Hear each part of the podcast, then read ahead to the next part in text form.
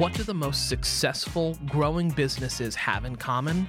They're working together in Slack. Slack is where work happens, with all your people, data, and information in one AI powered place. Grow your business in Slack. Visit slack.com to get started.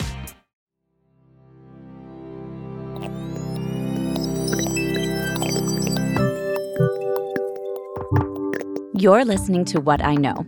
I'm Christine Lagorio Chafkin. Today we have a fresh bonus episode called What I Don't Know. For our bonus episode this week, I spoke with Kendra Scott, the founder of her eponymous jewelry brand. She founded Kendra Scott Jewelry back in 2002 as a wholesale operation and she'd already been at a point, thanks to her prior business, where she never wanted to operate retail again. But just years later, in 2008, she opened her first Kendra Scott jewelry retail store. Today, Kendra Scott has more than 130 locations and more than 2,500 employees. I asked Kendra to look back and think about what she didn't know when she was starting her business and how she tackled that. If you send me an Excel spreadsheet in my company, they lock it. okay, I am the chairwoman. They lock it because, Christine, they don't want me touching one cell on that Excel spreadsheet because I will screw it up. Okay. I, that is not my forte. Now I can read a balance sheet and I understand the finances and I understand everything, right? But putting those things together is not my strong suit. And I knew immediately I needed somebody watching our books, understanding what was happening with our inventory. Our finances needed to be handled by somebody that was absolutely brilliant at that. When it came to customer experience, design, marketing, I was your gal. But when it came to those very critical, important parts of the business, I was not the person.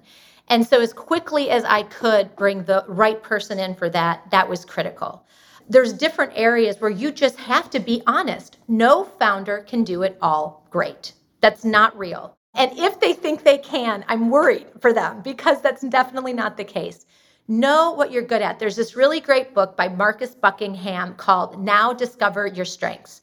And he is British and he asks you to write down what you love and you loathe and split it down the middle. And throughout your day, you write down all the things that you love doing and you write down all the things that you loathe doing.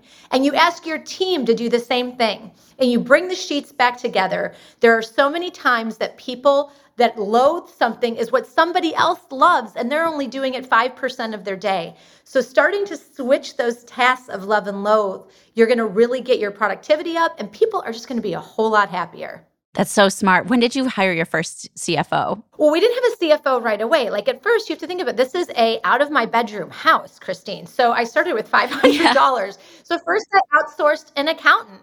Um, you know, I couldn't bring on my own full time person. We were using the free version of QuickBooks, you know, and I outsourced an accountant. And, you know, at first it was like she was just closing out my month. And then as I could afford more, I was having her do more, uh, but then brought in a controller. So that was my first kind of bigger financial position and that was you know held us for quite a long time before we actually brought in an official cfo i would say almost gosh, probably eight years into my business, we just did it with a controller. And then as the business started to absolutely grow, we needed to grow our team and our executive team as well and brought in a CFO. It's not always the title, right? It's what their background and experience level is.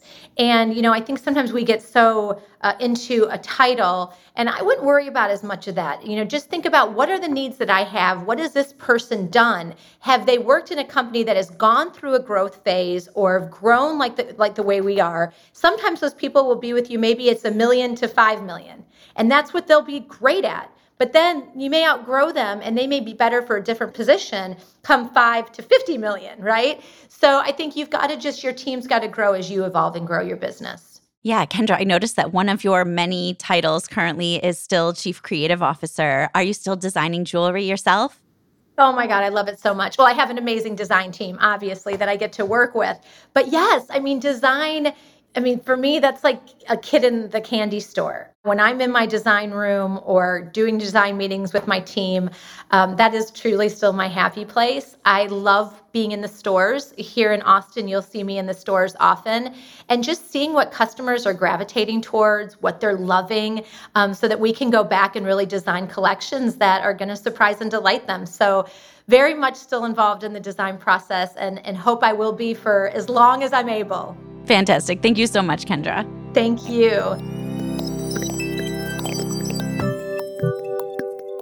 That was Kendra Scott.